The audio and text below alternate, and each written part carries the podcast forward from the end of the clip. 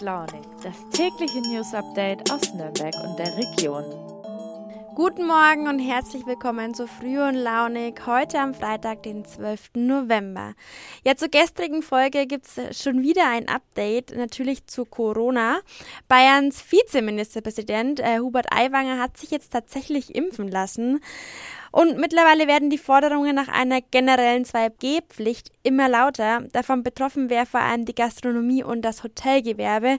In München werden die Pläne schon konkreter, da will man tatsächlich jetzt auch von städtischer Seite eine 2G-Pflicht in der Gastronomie einführen. Ja, die Zahlen sind leider alarmierend. Nürnbergs Oberbürgermeister Markus König spricht sich deshalb auch schon für eine Impfpflicht aus. Damit genug Corona für heute. Wir widmen uns heute anderen Themen, nämlich Housing First. In Nürnberg wird gerade ein Modell getestet, das versucht, mehr Obdachlose in Wohnungen zu vermitteln. Und außerdem gibt es wie jeden Freitag unsere Wochenendtipps von Fein raus. Ich hatte es ja schon groß angekündigt, heute geht es wieder um ein Wohnenthema. Dieses Mal sprechen wir über Menschen, die allerdings überhaupt keine Wohnung haben, nämlich Obdachlose. Für sie wird in Nürnberg gerade ein neues Projekt aus dem Boden gestampft. Max Hopperditzel ist da mit dabei und heute zu Gast bei mir und erklärt mir, worum es dabei geht. Hi Max, du mischst ja bei dem Projekt Housing First in Nürnberg mit. Worum geht's denn dabei?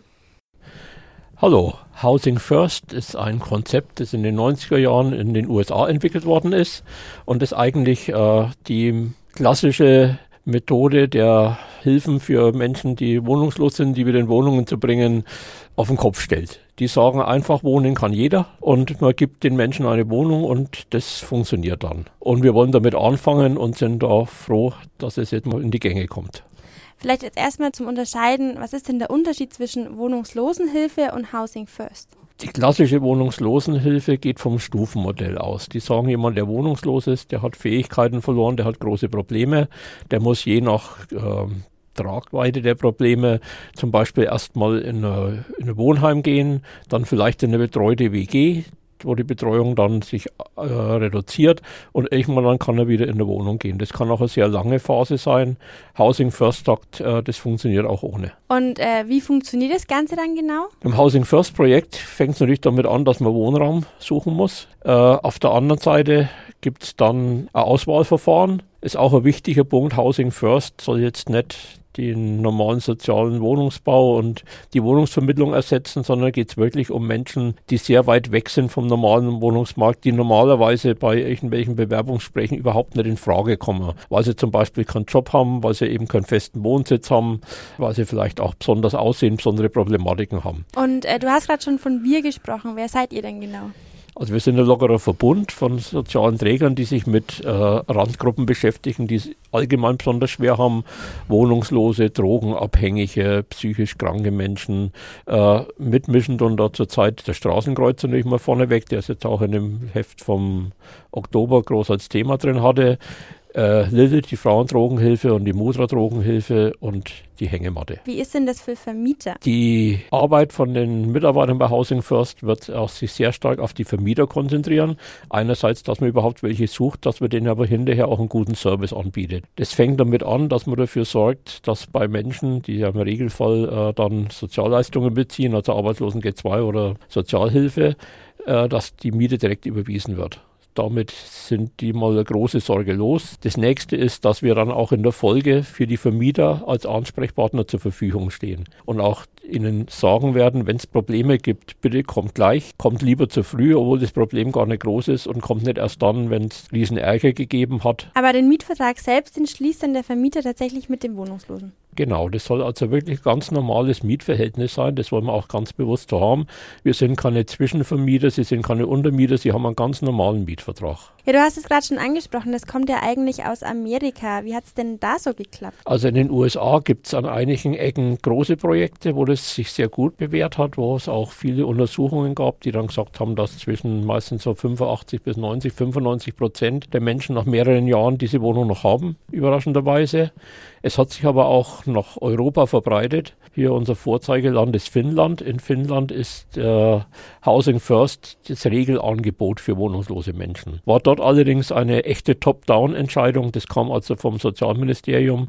Die haben entschieden, das wird jetzt so gemacht und dann ist es auch durchgezogen worden. Deswegen geht es auch in dem großen Stil. Gibt es denn das Projekt auch schon in Deutschland? Gibt es in mehreren Städten in Deutschland inzwischen, ja, unter anderem in Düsseldorf. Das ist unser ganz tolles Projekt, weil die nämlich von einem sehr bekannten Maler Bilder zur Verfügung stellt, kriegen die sie dann verkaufen, sich darüber finanzieren. Aber auch dort sind die Ergebnisse entsprechend viele Menschen, die das anfangen, bleiben drin, behalten die Wohnung. Das funktioniert, ist auch übrigens so im Konzept drin.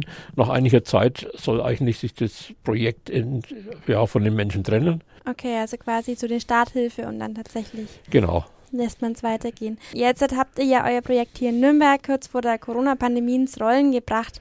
Ja, welche Auswirkungen hatte denn das jetzt auf das Projekt? Also erstmal hat es uns natürlich eingebremst, ganz klar. Wir hatten aber auch Vermieter, die ganz bewusst auch in der Corona-Zeit gesagt haben, Mensch, das sind ja noch schlimmer dran als sonst. Wir stellen jetzt mal was zur Verfügung. Also eigentlich haben wir die ersten 8, 9 Wohnungen jetzt gekriegt von Privatmenschen, ohne dass wir wirklich existieren formal, die das einfach so über Pressemitteilungen erfahren haben und Wohnungen zur Verfügung gestellt haben. Und in einer Wohnung, wo leider der Bewohner verstorben ist, haben wir jetzt tatsächlich dann sofort nachbesetzen dürfen. Also offensichtlich sind die Erfahrungen nicht so schlecht. Es haben auch alle die Wohnung noch, die da reingekommen sind. Jetzt mal ganz generell zum Problem Obdachlosigkeit. Wie ist denn das in Nürnberg? Ist das hier ein großes Problem? Wie in allen Großstädten. Wohnungslose, wie auch andere Randgruppen, Drogenabhängige, sonst andere, leben natürlich vorzugsweise in Großstädten. Da haben sie andere Möglichkeiten. Irgendwo auf dem Bauerndorf als Wohnungsloser. Also entweder wird man dann doch integriert oder es geht halt nicht. Das funktioniert nicht, auch in kleinen Städten. Da sind auch die Hilfsmöglichkeiten nicht da. Insofern zieht jede Großstadt Wohnungslose an. Und in Nürnberg haben wir auch sehr, sehr viele Zahlen. Kann man niemand wirklich verbindlich nennen. Also es gibt natürlich die wirklich Obdachlosen, das sind also die, die wirklich auf der Straße leben. Das sind schon viele, aber nicht gar so viele. Viel mehr Menschen gibt es, die einfach in Pensionen untergebracht sind, in Notschlafstellen. Also die haben im Regelfall ein Dach über dem Kopf oder sie kommen immer mal wieder bei Bekannten unter zwischendurch, aber haben einfach keinen vernünftigen, menschenwürdigen Wohnraum. Und das ist unsere Zielgruppe, besonders die Leute, die also sonst überhaupt keine Chance haben auf dem Wohnungsmarkt. Jetzt hast du ja gesagt, es gibt ja diese Notunterkünfte. Warum wollen die Leute denn da nicht mehr wohnen oder warum wollen sie da nicht dauerhaft bleiben? Also die Stadt Nürnberg stellt sehr viele Notunterkünfte zur Verfügung. Ich würde auch mal sagen, eher bessere als andere Städte, geben sich da sehr viel Mühe, aber natürlich stößt man da echt mal an Grenzen. Und man erzeugt damit natürlich, ob man es will oder nicht, eine kritische Masse von Menschen, die alle ganz verschiedene Probleme haben. Und es ist nicht einfach. Wir haben vorher mal kurz gesprochen gehabt über WG-Leben. Ne? Auch in der WG gibt es manchmal ein bisschen was. Und wenn man sich dann vorstellt, dass dann 50 oder 100 Leute in so einer Einrichtung sind, dann kann das nicht funktionieren. Okay, also ist tatsächlich eine Notunterkunft auch nur eine Notunterkunft. Also was Kurzfristiges. Okay. Also wer meint, dass das eine tolle Sache ist, der kann gerne mal versuchen, eine Nacht drin zu verbringen. Ne? Ich glaube, das macht keinen Spaß. Du hast es gerade schon angesprochen, ihr habt ja schon ein paar Leute in Housing First quasi vermittelt. Wie läuft's denn da so? Es sind jetzt, glaube ich, 8 oder 9 Leute und es ist genau einer dabei, der hohen Betreuungsbedarf hat, weil es ihm mit seiner Alkoholabhängigkeit nicht gut geht.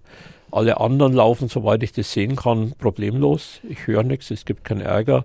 Die sind jetzt irgendwo angebunden bei Mutra, bei Lilith, sonst wo, beim Straßenkreuzer. Und da gibt es bis jetzt keine Schwierigkeiten. Es kann auch ganz anders gehen. In einer anderen Stadt in Deutschland, die hatten 5 Wohnungen. Die erste haben sie mit einer Person besetzt, die sich dann sofort in eine sehr schwierige Partnerschaft begeben hat und innerhalb von 4 Wochen die Wohnung also völlig verwüstet hat. Die anderen 4 haben funktioniert. Aber die Kolleginnen und Kollegen haben erzählt, ihnen sind die Haare zum Berge gestanden, die haben gedacht, jetzt ist alles verspätet, niemand gibt uns mehr Wohnung. Aber es hat dann trotzdem funktioniert. Auch das kann passieren. Also die Zahlen sind wirklich zwischen 85 und 95%, dass es gut läuft. Jetzt mal ganz generell, der Wohnungsmarkt ist ja umkämpft, ne? Also es gibt ja auch Familien, die suchen. Wird denn jetzt Housing First den Konkurrenzkampf noch ein bisschen anstacheln? Also wir suchen natürlich jetzt vorzugsweise Wohnungen mit einem sehr einfachen Standard, schon allein aus finanziellen Gründen. Und das sind jetzt nicht die Wohnungen, wo jetzt die Familie mit 2 Kindern reinziehen könnte. Ich habe jetzt gelesen, dass du anfänglich da eher so ein bisschen skeptisch gegenüber diesem Housing First Projekt warst. Wie optimistisch bist du denn heute? Ich bin ja nicht mehr ganz jung. Also ich bin eigentlich schon im Ruhestand und mache das noch ein bisschen nebenher. Und nach vielen Jahren in der sozialen Arbeit hat man natürlich so auch seine Meinung und hat auch schlechte Erfahrungen gemacht mit Menschen, die irgendwo Wohnung mal genommen haben. Und habe eigentlich gedacht, so kann das nicht funktionieren. Aber es gibt so viele Untersuchungen, so viele Auswertungen von den Projekten, dass ich irgendwann auch mal sagen musste, okay, also wenn das so ist, dann wird es wohl so funktionieren. Und unsere ersten Erfahrungen sind ja positiv. Was man dazu sagen muss, was natürlich eben zu Housing First dazugehört, ist eine intensive Betreuung. Nicht nur von den Vermietern, auch von den Mietern. Die müssen auch in der ersten Zeit sich einverstanden erklären, dass man regelmäßige Kontakte hat. Das würde zum Beispiel schon mal heißen, dass man schnell mitkriegt, wenn jemand die Wohnung nicht im Griff hat. Mhm. Kann denn Housing First Obdachlosigkeit in Nürnberg abschaffen, sage ich mal? Ja. Es gibt natürlich Menschen, die wollen gar nicht in einer festen Wohnung leben, aus den verschiedensten Gründen. Manche als freie Entscheidung, manche vielleicht aus psychischen Gründen. Und die andere Seite ist natürlich, dass wir auch wissen, dass der Wohnungsmarkt jetzt nicht so ist, dass wir dann da blitzschnell ein paar hundert Wohnungen auf die Füße stellen könnten. Ne? Also es wird das Problem nicht lösen, aber es wird ein neuer Baustein sein, ein innovativer Baustein in der Wohnungslosenhilfe. Und da hoffe ich schon, dass wir da mit der Zeit auch größere Anzahl von Menschen unterbringen können, aber so sozialromantisch sind wir jetzt auch nicht, dass wir sagen, hinterher gibt es keine Wohnungslosen mehr. Harter Schnitt, denn wir kommen jetzt von Obdachlosigkeit und Mitteln, wie man die beheben kann, zu unseren Fein raus Wochenendtipps. Ich habe diese Woche Anna gefragt, was denn so los ist in der Region. Falls du bei dem sonnigen Wetter der letzten Woche Lust auf einen sportlichen Ausflug bekommen hast, können wir ein paar Wanderungen empfehlen. Ganz egal, ob du mit Alpakas spazieren willst oder eher in der Stimmung für eine romantische Wanderung bist. Bei so gutem Wetter kann man hier in der Nähe von Nürnberg und Erlangen einige Touren unternehmen. Dieses Wochenende kann man in Nürnberg auch gut Klamotten shoppen. Und das Secondhand. Heute kannst du ab 18 Uhr beim Night Market im Parks nach neuen Lieblingsstücken Ausschau halten. Wenn du dich dann vom Schnäppchenjagen stärken möchtest, gibt es dort auch leckeres Thai-Food zu essen. Am Samstag kannst du im Z-Bau in Retro-Stimmung kommen. Da steht nämlich die Rollschuh-Disco an. Die startet um 19 Uhr. Also Rollschuhe einpacken und ab auf die Tanzfläche. Dazu gibt's natürlich auch die passende Musik. Oder bist du eher in Partylaune? Alles, was in den Diskos und Clubs in Nürnberg dieses Wochenende geboten ist, findest du bei Fein raus. Wer schon die erste Weihnachtsluft schnuppern will, sollte an diesem Wochenende beim Winterträume-Weihnachtsmarkt auf dem Schloss Faber-Castell vorbeischauen. Dort kannst du dich jetzt schon von der Weihnachtsstimmung verzaubern lassen. Und falls du am Wochenende eigentlich schon verplant bist, aber noch ein paar Minuten Luft hast, dann kann ich dir empfehlen, in unseren neuen Podcast reinzuhören. Heiß und innig heißt der. Dort geht es um Liebe, Sex und Partnerschaft. Heute in der ersten Folge ist Maja aus dem Tantra-Zentrum Nürnberg zu Gast. Ich habe selbst noch nicht reingehört und bin schon gespannt. Ich wünsche euch viel Spaß und ein schönes Wochenende. Tschüss! Ja, das war's auch schon wieder von Früh und Launig am Freitag. Ich fieber sehr auf den Wintermarkt heute Abend in Stein hin. Da werde ich mich nämlich auch mal ein bisschen umgucken. Ich wünsche euch auf jeden Fall eine gute Zeit. Nächste Woche ist Katja wieder für euch da. Ich bin erstmal ein bisschen raus. Wir hören uns nämlich tatsächlich erst wieder in der Woche vor Weihnachten. Für die Woche habe ich einen ganz großen Wunsch. Ich hoffe, der geht in Erfüllung. Um was sich's genau handelt, müsst ihr euch leider noch ein bisschen gedulden. Ich sag's euch dann kurz vor Weihnachten. Ich wünsche euch eine gute Zeit. Bleibt gesund. Bis zum nächsten Mal. Eure Nina.